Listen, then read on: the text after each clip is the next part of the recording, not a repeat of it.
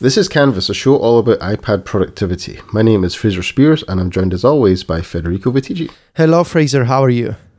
Hey, I'm not too bad. How are you? I'm recovering from an Italian Thanksgiving dinner. Uh, was, Okay. was a lot of food. uh, that I will tell you. And also, um, so, so something odd happened today, which ties in perfectly with the topic that we're gonna discuss. So Okay. mm, I've been using reminders as my uh, task manager uh, on on all my devices for the past uh, three months, four months maybe, and it's fine. But this past week, I noticed that my reminders were out of sync.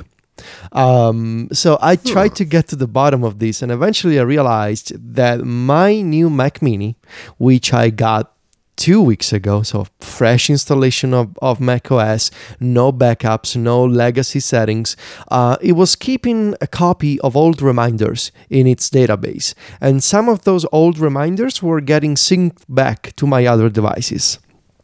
That's strange. Yeah, that's strange. So I, as you can imagine, fixed it by uh, turning off iCloud and turning it on again. And that worked, uh, which is perfect because today we're going to talk about uh, in our future of iPad series the cloud, and, uh, and you know with the focus on iCloud and, and other competing cloud services. And I thought, you know, perfect timing. I'm going to be talking about the cloud, and I experienced this problem that requires me to turn iCloud off and on again, uh, which is kind of perfect. Um, Turned the whole cloud off and back on again. yeah. Oh, really? When you do that, you gotta dis- like uh, in You addition get some to terrifying dialogue. it, Yeah. it's terrifying. It deletes everything, and it. Would you te- like to take everything off this device? Yes, and it's like on the Mac, it also tells you we're gonna create an archive folder for all the things that you haven't uploaded yet. Um, I don't have this folder, so I guess that everything was uploaded in iCloud Drive. Mm. Anyway, um, I wanted to talk about iCloud, and we're gonna talk about competing cloud services, and we're gonna talk about the the broader picture of using the cloud on an iPad. Mm-hmm. Um, when it comes to iCloud, there's uh, multiple sides of the the you know iCloud is a marketing term, but from a technological point of view, it's made of different parts. There's the syncing of your data between devices. There's the authentication, you know, uh, for two-factor uh, authentication support and verification, that kind of stuff. There's CloudKit for third-party apps and third-party developers and there's also iCloud Drive and the Files app and sort of your your front end to file management based on iCloud. So I wanted to start by mentioning all the things that iCloud can sync and store. Uh, so if you go on your iPad and you open settings and you tap on your profile picture at the top, you will see all the services and all the apps that you can sync with iCloud.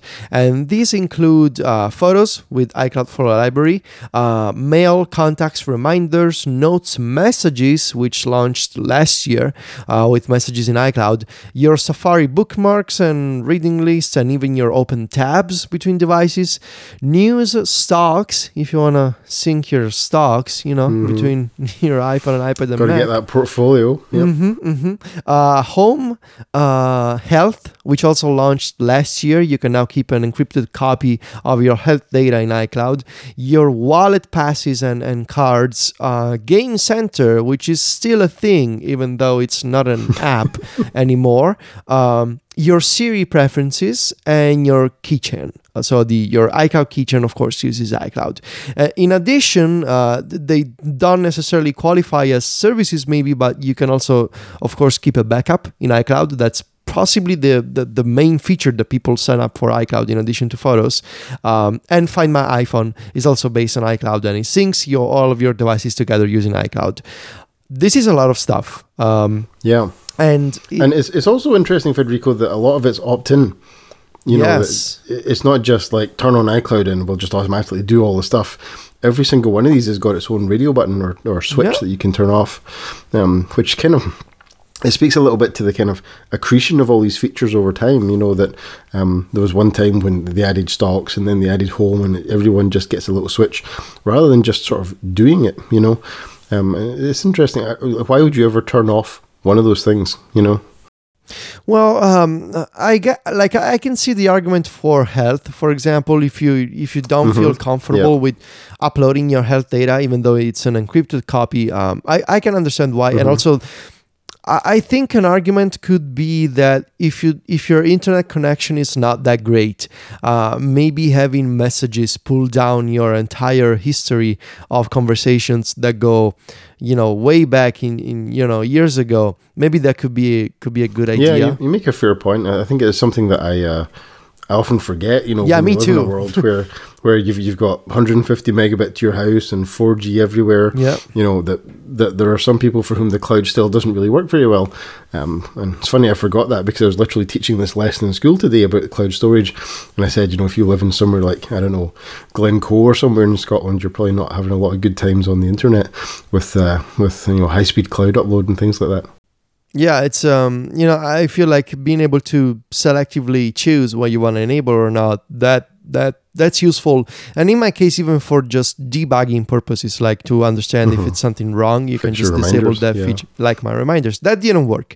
I needed to sign out of iCloud and sign in again. Um, so there's also CloudKit for developers, and I won't go over the technical details. Uh, details. There's a there's a uh, I think a white paper that you can you, you can just Google a CloudKit white paper, and it, it explains in great detail how CloudKit works. But essentially, it's a way for third-party apps to store data in their iCloud containers without exposing an actual document structure in iCloud in iCloud Drive. Sorry. Um, so these apps that use CloudKit can automatically quote unquote sign you in in that you don't have to create an account they can just use your icloud credentials that are already stored on your device but they won't create a folder that you will find in the files app under icloud drive um, examples of these could be for example the bear notes app on on on on iOS.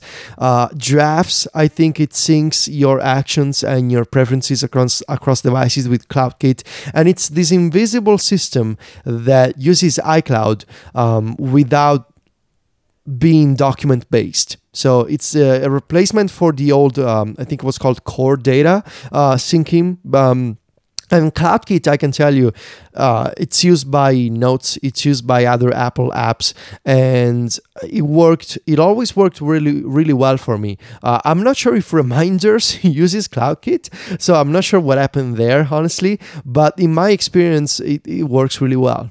Yeah, CloudKit is, is interesting because it's used in lots and lots of tiny little places that you don't think of. Like, Yeah.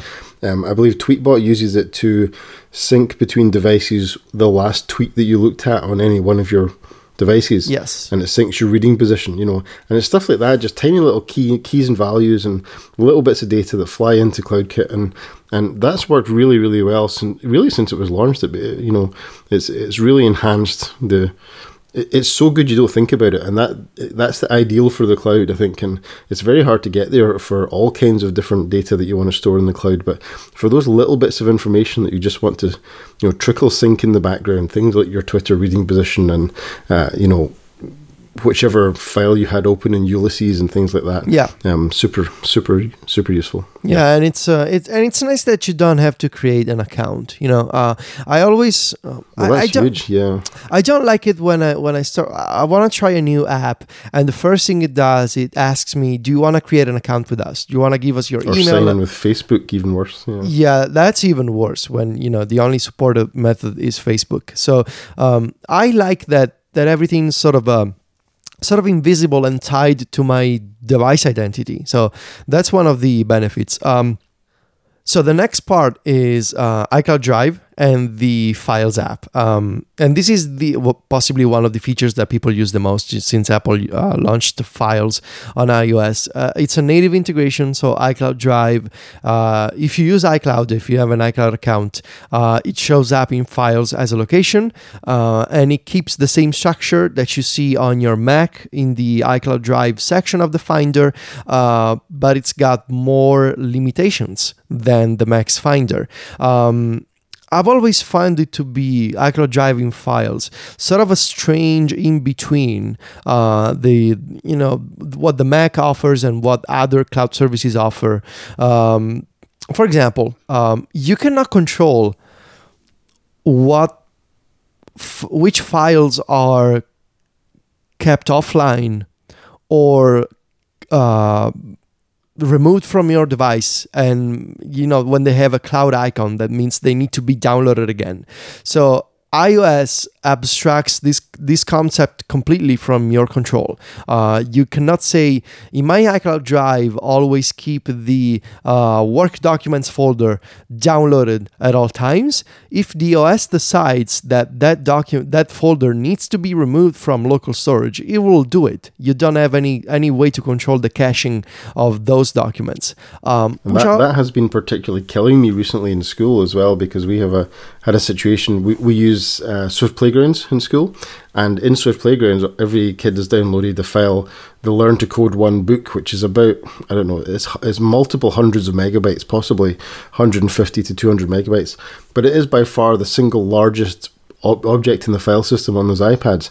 And it seems to me that over recent weeks, iCloud has been deciding that you know, whatever the kids' iPads are filling up, let's look for the biggest thing on the system and let's just delete that, and or, or at least put it up into iCloud and then remove it from local storage. So every time I come into my class, you know, once a week, I go into get the kids to open up their iPads, and oh, they've all got to re-download this enormous file at the same time.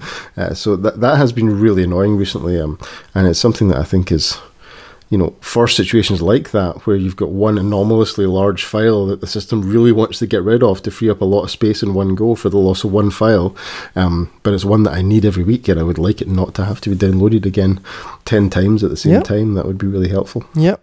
Um, and I, and I also think it's strange how um, you don't get access to important features that are otherwise available on the Mac or on iCloud.com of all places. Hmm. Uh, so um, you you cannot see your versions of your files. Uh, you can do this on a Mac. You can see all versions of a document. Uh, you cannot see versions at all on iOS in the Files app and in iCloud Drive. If you overwrite something accidentally, you cannot view versions of that file and restore an old version. Um, and if you accidentally delete something and it's gone, uh, the restore option um, is only available on iCloud.com. You need to open the web app, which amazingly does not support iOS Safari by default because it asks you for yeah. a desktop browser. So when I have to do this, I need to use iCab, uh, which is a third-party browser on my on iOS and I need to uh, essentially uh, change the user agent of the browser to say it's Safari for the Mac. And then I need to go to iCloud.com and log in with two factor authentication and restore a deleted file. And this is inconsistency. Uh, I find it to be really strange because it's the same service, it's the same iCloud Drive, it's the same iCloud that I pay for. But depending on the platform that I'm using, I get different features and I get different controls. Um, this is one of the and i'm going to mention it again toward the end of the show but this is something that i really want to be want to have more consistency because it's the same service and the same service should behave the same no matter the platform i'm using to access the service yeah, you, you would like to think that, wouldn't you? And, and yeah. in a way, you've got these other these other services, like for example, I suppose like Dropbox and Google Drive, where Google Drive takes the view that well, uh, you'll basically use a version that is essentially the Android app on iOS. You know, it's it's got the Google design, and you know, going between an Android phone and an iOS device, there's no difference because they look even look the same. You know, and of course, it looks like a, a poor iOS app. You know, the Google apps do not look like iOS, but they're at least the, the same service on both sides. So, yeah, it, it's strange. It's weird to think that iCloud.com has more features than iOS. You know, uh, you'd always yeah. in the Apple hierarchy, you'd always think that was the last thing to come along, but mm-hmm. uh, it seems to have some features that are otherwise not there. Yeah. All right, Federico. Let me tell you about a sponsor. Yes, okay. Because our, our good friends at Pingdom are back this week. Uh, and this is a company who makes website performance monitoring really easy because everyone loves a fast website. And Pingdom are helping to keep your favorite sites online. And these are sites like Netflix, Amazon, Spotify, Twitter, BuzzFeed, Slack, all the big websites. And these are just a few of the companies that trust Pingdom to take care of their website monitoring because websites can get pretty complicated, but you can monitor any site transaction with Pingdom. Stuff like user registrations, logins, checkouts, and much more. Pingdom care about your users having the smoothest site experience possible, and if disaster strikes, you'll be the first to know. It's super easy to get started. All Pingdom needs is your URL, and they'll take care of the rest. That is it. So go to pingdom.com slash relayfm right now for a 14 day free trial with no credit card required. And then when you sign up, use the code CANVAS at checkout to get a huge 30% off your first invoice. Our thanks to Pingdom for their support of this show and all of Relay FM. Okay, so Federico, I think I mentioned to you I was doing a lesson in school today about cloud storage, and one of the things I was trying to get across to the kids was look, you got to think about total cost of ownership here mm-hmm. because obviously you can go to the store and you can buy a hard drive and you maybe pay I don't know sixty pounds for it or whatever, and then you take it home and it's yours until it breaks. But with cloud storage, you're talking about obviously paying on a monthly basis, and and if you don't pay, your data goes away. so uh, in a way, it's um, you're essentially sort of subscribing to your own data, if you like. And I know some people are quite uh, resistant to subscription pricing, but I think you know obviously with cloud storage you're getting an ongoing benefit, and also uh, one of the points I was kind of making to kids was that the the reliability of cloud storage is probably greater than the reliability of any one storage medium that you have in your computer. So uh, let's talk about price. So. I've, I've just put together. How do we look at um, the the Apple iCloud pricing? And of course, uh, the the free tier on iCloud is five gigabytes, and it has been that way since just about forever, I think. And, and it's something that has been uh, a source of controversy, I suppose, when you're selling one terabyte iPads and uh, you're getting five gigabytes of iCloud storage free along with it. Um, but Apple has three tiers. You've got your 50 gigabyte tier, your 200 gigabyte tier, and your 2 terabyte tier, uh, which are kind of strange exponential jumps, if you like. Uh, but your, your initial sort of get me out of the problem that I have with my photos taking up too much space is uh, 79 pence a month in the UK and 99 cents or 99 euro cents. What what is is it cents in Europe in Europe? Is that what they call it? Cents, yeah. Sure. yeah, yeah, yeah, yeah. Um, 99 euro cents as well. Uh, so the prices in, in dollars and euros is exactly the same. It's 99 cents, 2.99 and 9.99 for the 2 terabyte yep. level. And in the UK it's 79 pence, 2 pounds 49 and 6.99 for the 2 terabyte plan. And these are pretty low prices and they're they're comparable. I was looking at the the Google Drive prices, and the Google Drive prices are slightly higher in the UK. They're about a pound extra per month, um, but Dropbox are being killed on price. Um, if you want two terabytes on Dropbox, you're buying drop, what they call Dropbox Professional, and that's twenty pounds a month. Ooh, so wow. it's uh, you know, uh, I, I think the the first party, you know, Google and Apple clouds, they are really driving the price down. I mean, we used to, it used to be a lot more expensive than that, and the price has come way way down in recent years, uh, for at least for the kind of low to middling levels of storage. And six ninety nine, nine ninety nine is not a lot of money to essentially solve your cloud storage problems forever. And the thing you can do with that, Federico, and we do we do this in our family, is if you use iTunes Family Sharing, which is Apple's mechanism for kind of binding together more than one Apple ID into what they call a family. And that leads to some very interesting user interface copy when you see things like um, Georgia is part of your family. Remove Georgia from your family to disconnect her account. I'm like, it's a pretty harsh thing to have to do just to change the accounts. Um, put your child up for adoption just to, um, but they're obviously referring to the iTunes family. Um, so you, you can do this, and, and what that enables is, first of all, it enables um, other members of the family to download the music and apps that you've purchased on your account, or vice versa. You know, I can go into my wife's purchases and I can download whatever apps she's got, and she can download whatever apps I've got, and also the kids can do the same. Also true for movies and, and TV shows and music and so on. Um, but you can also then share your iCloud storage quota, and that's where this becomes relevant here. Is that from the two terabyte plan that I have, uh, my my daughter's backups eat out of that storage plan, and my wife's uh, backups and you know her photos as well, iCloud photo library, and all the things that use iCloud are all charged against that two terabytes. And I'm not using. I I've got more than 200 gigabytes in iCloud photo library. I think I've probably got about 350, 380, something like that, and obviously I've got you know more than a terabyte spare of quota there, so I can share that with the rest of the family, and they can all get their backups in their iCloud photo libraries out of the same amount. So you're really talking about unless you're a really heavy user of iCloud photo library, um, that two terabytes is probably going to do you and as many members of your family. Yep. I think the there's a limit on the iTunes family sharing of I think it's got to be five five users and they've all got to be connected to the same payment method right? So if any of my family buy something on iTunes, my bank card is the one that gets charged for it, which which is fine the way it is. But obviously, it discourages people from you know building ad hoc families that involve people who are not in their house and so on.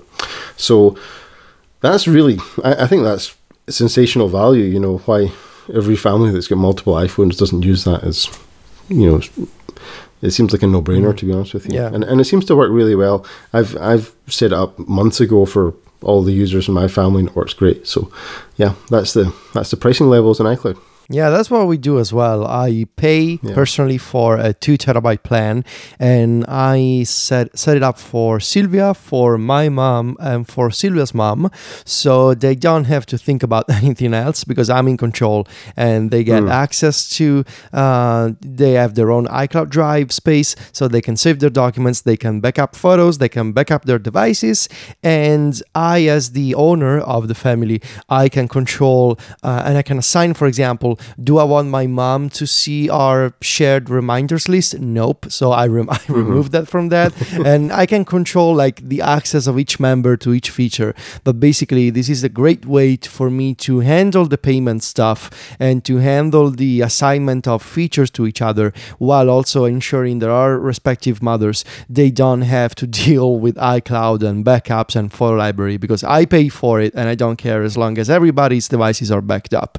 So it's a great deal actually for nine ninety nine a month. Yeah. I'll just say one other thing about iTunes family sharing that's really cool is that in Find My iPhone, if you have a family set up uh, under your login, you know, previously in the old days you used to have to log in as your own user to, to see other see people's devices, but you will also see in your in your Find My iPhone all the devices belonging to any member of your family. So you can I can quickly just go into it and I can say, okay, you know, Beth lost her phone, let's say. I can just go straight in there. Beth's phone appears in my list. It shows, you know, Beth Speirs and then her device.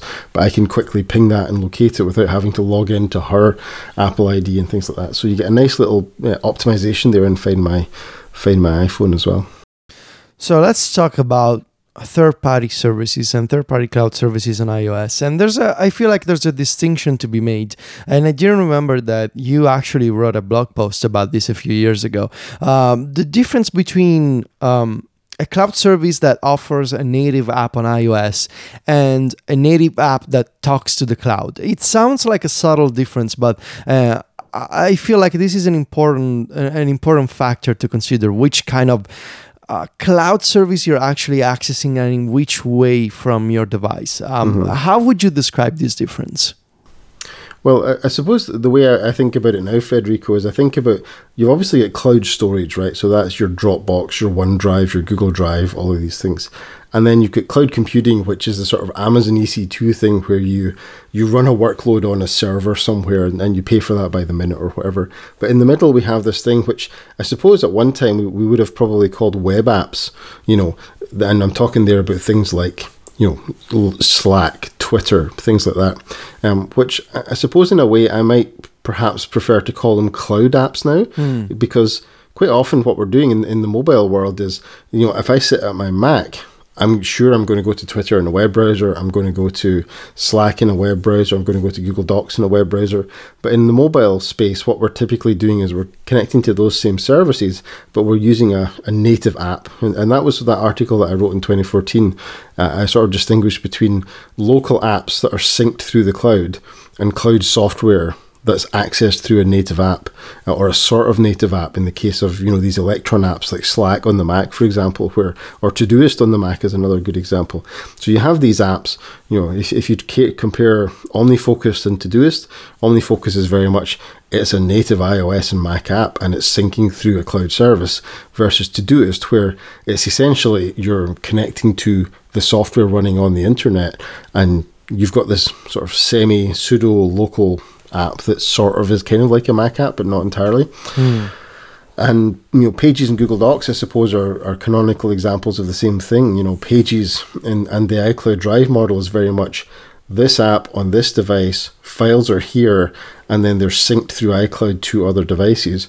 Whereas the Google Docs experience is very much the data is not actually here, the data and the compute is happening on the cloud, and I just have this app that connects to it. And and for me, that's the kind of distinction in, in the world at the moment. And you know, you can trade one off against the other, but I think increasingly, particularly on the Mac, maybe not so much in iOS and mobile just yet, but on the Mac, we're very much moving over towards having much more of these kind of um, pseudo local applications, Electron apps or whatever, connecting to software running on the cloud. And of course, you know, if you've been in the Google Docs world or the G Suite world for a while, you've been mm-hmm. gotten quite used to doing that, I suppose. And you can tell the difference, right, between these two oh, yeah. kinds of apps. Yeah. Like, there's always something about it. Like, you can tell when you're using OmniFocus that you're using like a local native app that then syncs to the cloud, and when you're using something like Todoist, that it it feels like cloud software that you're seeing through the lens of a native app on your phone. Because of course, there's no Electron on the Mac. I feel like the difference is more pronounced on the Mac or a PC with Electron apps versus native native apps uh, because they do a bunch of weird things with like the window controls and all that kind of stuff.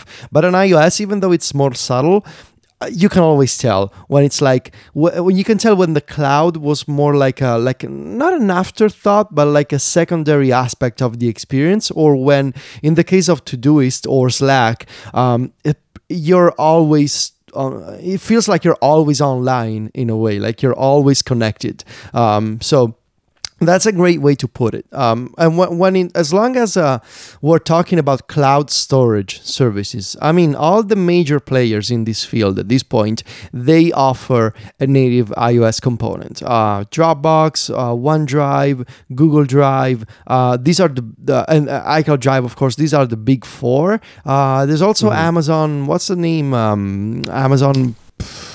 Pro, used to be called Cloud Drive, I used, think, didn't it? I'm not sure if it's still called that. I I remember trying to use it years ago, but there was like regional restriction for Italy, so I'm pretty sure it's available now. But I, I never tried it myself. Um, anyway, they all these major four players they offer uh, an, a native iOS app, and of course Apple doesn't count because it's installed by default. Uh, but the, there are some things that I think are important, uh, you know, features to look for when you're trying a cloud storage service on, a, on an iPad. Um, off the top of my head, I would say the big four are split view multitasking, um, integration with the Files app, um, drag and drop to be able to easily import and export files. And even though mm-hmm. this is a more of a probably esoteric one, um, the ability to uh, to for these apps to offer quick look uh, extensions. So if you this is one of the lesser known APIs on iOS, but third party apps can offer a custom uh, quick look extend preview extension, uh, and this is needed because. Um, let's say for example that you store a custom format like a custom file format in an app and you want to preview this file. And by default ios uses the quick look preview. When you know when you're in mail or messages you can tap on a file and the, the preview opens in full screen. But if it's a custom file format the preview is going to be empty. It's just going to be like a gray box that says the file name of the item. But if you have a third party app installed that says i'm able to handle that file format and i'm going to show you a preview then the quick look uh, the native quick look preview on ios is going to be populated with that preview thanks to the extension. And I don't know if um, I think I remember Dropbox offering this kind of support for some file formats, but I'm not completely positive that it does.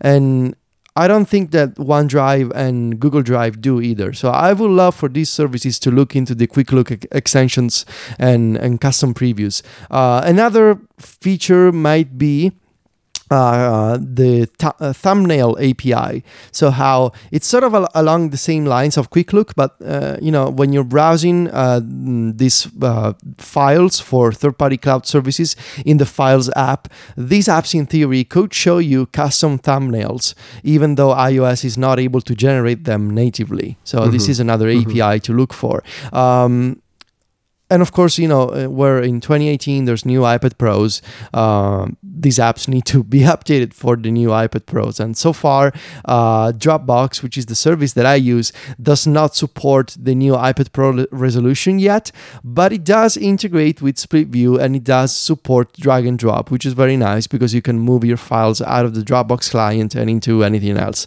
Um, what's your Fraser? What's your experience been with? Um, files integration with third-party apps uh, because I remember that it was really bad with uh, Google Drive when it launched. yeah, well, Google Drive is kind of where I live at school, and and the Google Drive plugin has been terrible for quite a long time, and I think it's still pretty ropey. Mm. Um, in particular, one of the things that I was looking for from a cloud storage service was in when you look at the the folders in in the Files app for your cloud storage service, there's an item count preview on every icon. It says, you know, however many items are in the folder. And the, the, Google Drive one just had one item for every folder all the time um, until you went into the folder and then it would load the contents of the folder. And, and then when you backed out of that folder, you could see the number that you just saw. So it was quite disconcerting. And to me, that's it. With the, when you're talking about the cloud, one of the things that really makes people frightened is inconsistency. And and when you see that and, and you're like, oh, here's my all my Google Drive stuff, and why have they all only got one file in them? Oh, that's just we, we didn't bother implementing that part of you know, like what you know that's is insane. So um, th- th- there may be technical reasons for doing it, but the, the user experience is very poor, and I think that's that was something that always kind of disturbed me about it. And of course, the Files app, because it's a plugin situation, the Files app wants plugins to very carefully manage their memory so that yep. uh, they don't run out of memory. And that was something that I found. And I don't know whether it was um, because I had some very large folders in Google Drive or something, but every so often you would just go into a folder and the not the Files app wouldn't crash, but the extension inside it would crash and it would just say unable to display contents please try again or something like that. So those are the kind of things that level of stability has to be there. And I don't know if the Files app plugin API is difficult for people to program against, or if it's just Google are doing a bad implementation. I'm not sure, but it's that's always been quite disconcerting. And I'm like, do I really want to do a big file operation here on this thing that could blow up halfway through? You know, what happens if you're moving a folder and this blows up halfway through? Uh, it's always made me a bit nervous, to be honest. Um, I've had uh, a pretty good experience with using Dropbox myself, and in the Files app, it's uh, uh, it's got all the problems that you mentioned. Sometimes it runs out of memory. Uh, you cannot control the offline caching, of course, uh, but it does its job well. Like if I upload something to Dropbox on my computer and I open the Dropbox location in Files, it shows up. Mm, you know, after a few seconds, it's there, and I like how mm. you can. Um, Dropbox has implemented support for uh, files extensions, so you can tap and hold on a file in the, in the Files app in, in the Dropbox location, and you can copy okay. a shareable link to that item directly from the Files app. Uh, you're gonna see like a custom Dropbox UI uh, load up for for like a second, and then a link will be copied to the clipboard, which is very nice. Um, That's cool. But yeah, I mean, iCloud Drive, I feel like by the the very nature of Apple as a company, iCloud Drive is always gonna be more integrated than any other solution. So whether using a pure cloud storage service like Dropbox or Google Drive, or more dedicated um, features like Google Photos or uh, you know Office 365, you're always gonna get more out of the Apple official you know built-in solution. But I feel like at this point we're in a much better situation than we were years ago. Like the opening of uh, third-party location in f- locations in files in iOS 11 was huge. Like as a message of Apple saying it's it's all right if you want to use other services. There's still that feeling of well, Apple being Apple, they prefer to keep their own stuff, uh, you know, more closely integrated with the system. Um, but like, you know, like iCloud Drive is always the default location, for example. exactly, you can't change that. Exactly, and uh, you, you cannot say by default hold all my documents in Dropbox. Uh, and I'm pretty sure that you know iCloud Drive doesn't suffer from the memory constraints of third-party extensions. Uh, but overall, um, uh, we're in a in a better place than we were in iOS 10. I want to see what happens next year with these uh, rumored improvements for the Files app in iOS 13. I want to see what Apple is going to do for third-party developers. Yeah, I think it, Files app's right for a revisit. I think you know it was a great start the expansion to you know supported plugins and things was great but i think we said at the time when ios 11 came out and these plugins came out this is one of these apis a bit like ios 9 multitasking or the share sheet in ios 8 this is going to take a year before it gets good yep. you know or possibly more than a year and i think uh, in a way it was surprising that we got those those plugins as soon as we did. And it's surprising to me that they're as good as they are already. But I think the you know another iteration of probably the APIs as well as the apps probably needs to happen to get it really up to yeah. scratch. Yeah. Cool. So, Federico, let me tell you about another sponsor. This episode of Canvas is brought to you by our friends at Luna Display. And Luna Display is the only hardware solution that turns your iPad into a wireless display for your Mac. So, you'll have a super portable second display with stunning image quality and basically zero lag.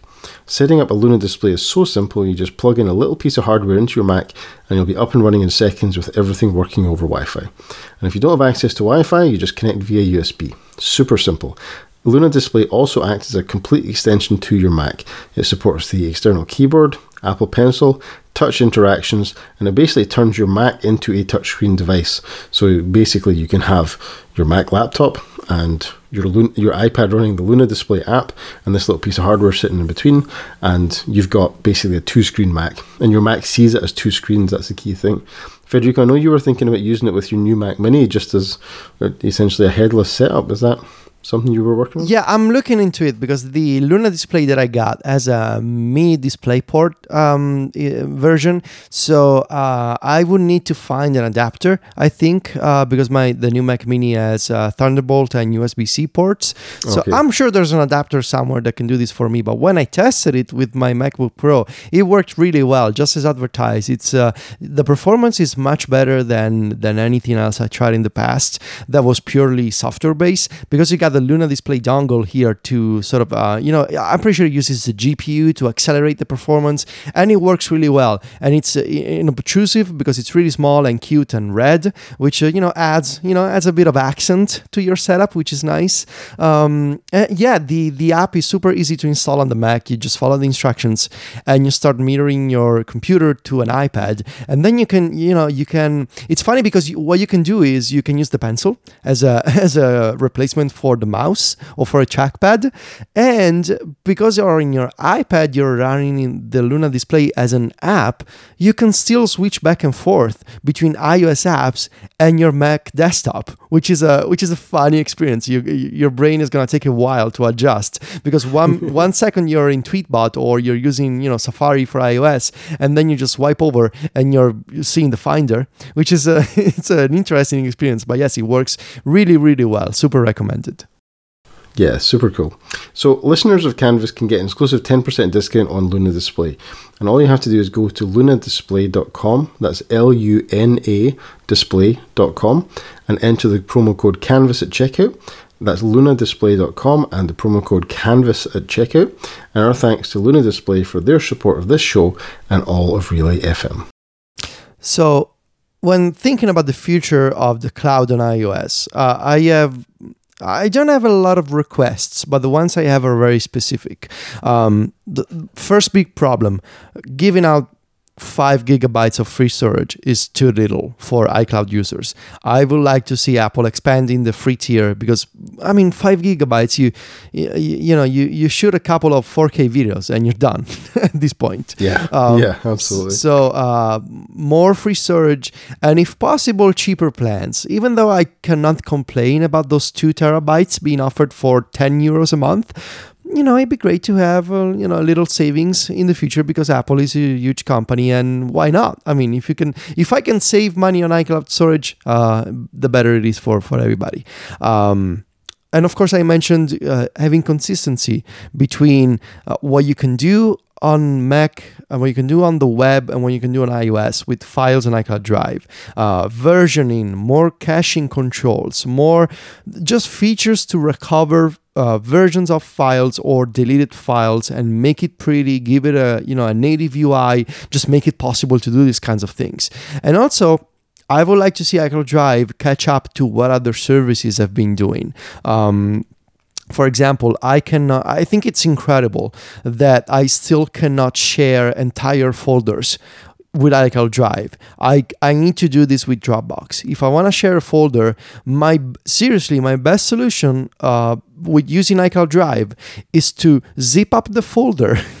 which I cannot do with files alone, so I would need a third party utility and then upload the zip file and share as a as a as an item, not as a real time collaborative folder. So I would love to Yeah. see folder based collaboration with iCloud uh, with iCloud Drive because the individual file collaboration which already exists has been working really well for me. I share a bunch of documents with John of you know for MacStories and with other people in my life and it works really well. So folder based sharing and then I guess I don't have any more complex needs than this. Um, I, I, you know, I, my workflow, the way that I work on, on iOS, I, I use cloud services a lot, and I use. I've been switching about. I mean, all my articles, all my drafts, they live in iCloud Drive. I back them up to other places like Dropbox, and I use GitHub for collaboration with MacStories. But more and more, I'm using apps that that rely on iCloud or that use Dropbox. And of course, Google Docs is my cloud service of choice when it comes to document collaboration for podcasts. So more and more, comparing how I use the iPad now to 10 years ago, to, you know, with the iPhone 10 years ago, I'm, I'm all in with the with the cloud-based system, which we, we talked about many many times before. If you want to work Yeah, on iOS, you yeah. gotta use the cloud. But I want to hear from you, like. I I think your, you know, especially for for your job, uh, the the kinds of things that you would like to see with the cloud access on iOS are more complex than mine. Yeah, a, a little bit. I mean, it- it ta- I'll take you back to 2010, I think it was, or early 2011, when an app, my Apple rep came to visit my school for the first time. And the conversation we had back then was I said, look, you need to provide iCloud for schools. You know, let, let me put my domain on iCloud and create accounts for the kids in the school. They get an iCloud account, they get an email address, all that stuff. And you know, give me a dashboard for it. And they were like, hmm, maybe it sounds like a lot of operational cost. mm." Um, and here we are, you know, nearly 10 years later, and, you know, Google, Google Apps for Education or G Suite, if, as it's called now, just completely owns that space, you know. And my Office 365 has done a good job of keeping what it's got as well. Um, but Apple's essentially nowhere. You know, you have this thing called Apple School Manager that lets you create, uh, lets you create what are called managed Apple IDs for school kids. Um, but those uh, uh, managed Apple IDs are limited. Yes, they get more free storage. They get 200 gigs of free storage, which is great. But um, they can't do things like they're not a fully functional Apple ID. Like you can't buy something from the store, for example. They're very, very restricted. So I suppose what I'm kind of saying about Apple's cloud world, if if it wants to be working in organizations as well as for consumers, they need to sort of provide an identity layer on top. So we have the like everybody has an Apple ID. You know, consumers managed Apple IDs and so on, but nobody really knows anybody else's Apple ID. You know, it's it's not for most people. It's not necessarily your email address or whatever. Um, some people it is, but you know, it, collaborating through iCloud becomes a, a process of sort of remembering a, yet another identifier for somebody. Whereas in our because we're in G Suite and G Suite is both our email system and our document collaboration system.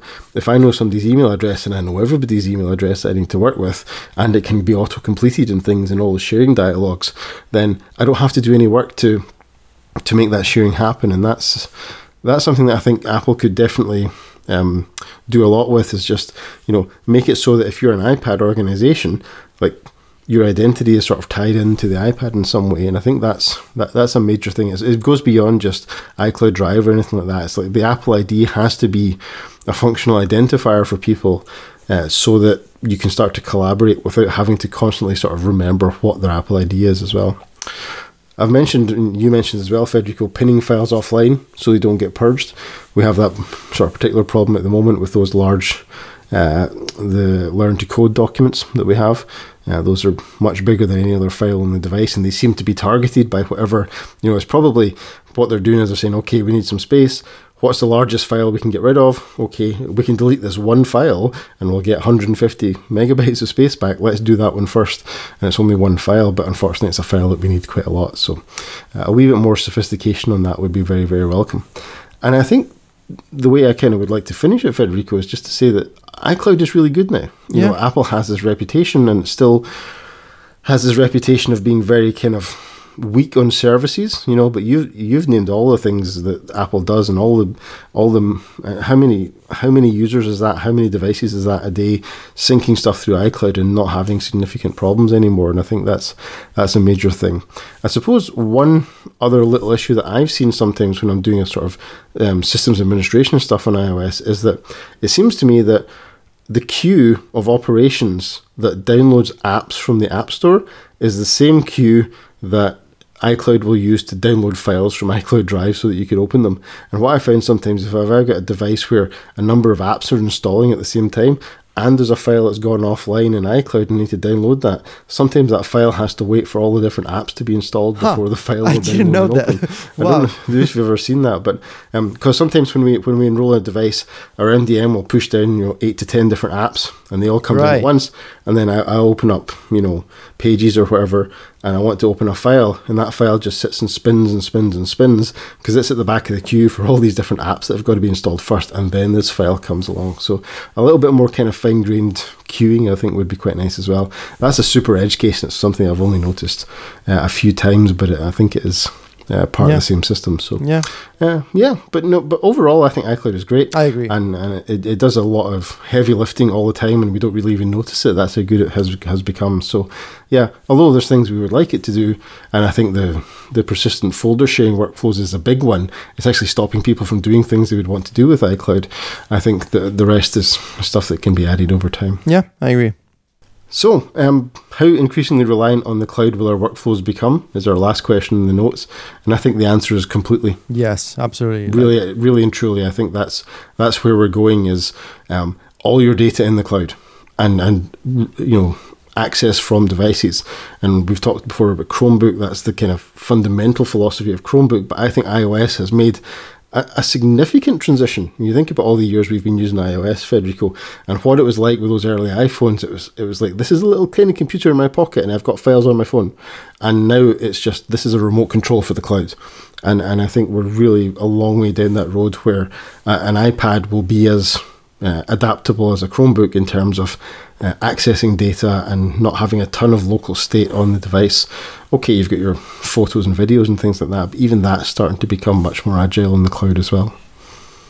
Okay, I think we'll leave it there for this show this week. This has been Canvas episode 75 The Future of iPla- iPad and the Cloud. You can find show notes for this show at relay.fm slash canvas slash 75. You can connect with the show on Twitter at underscore canvas FM. I'm Fraser Speirs on Twitter, Federico is Viticci, and we'll be back with you next show.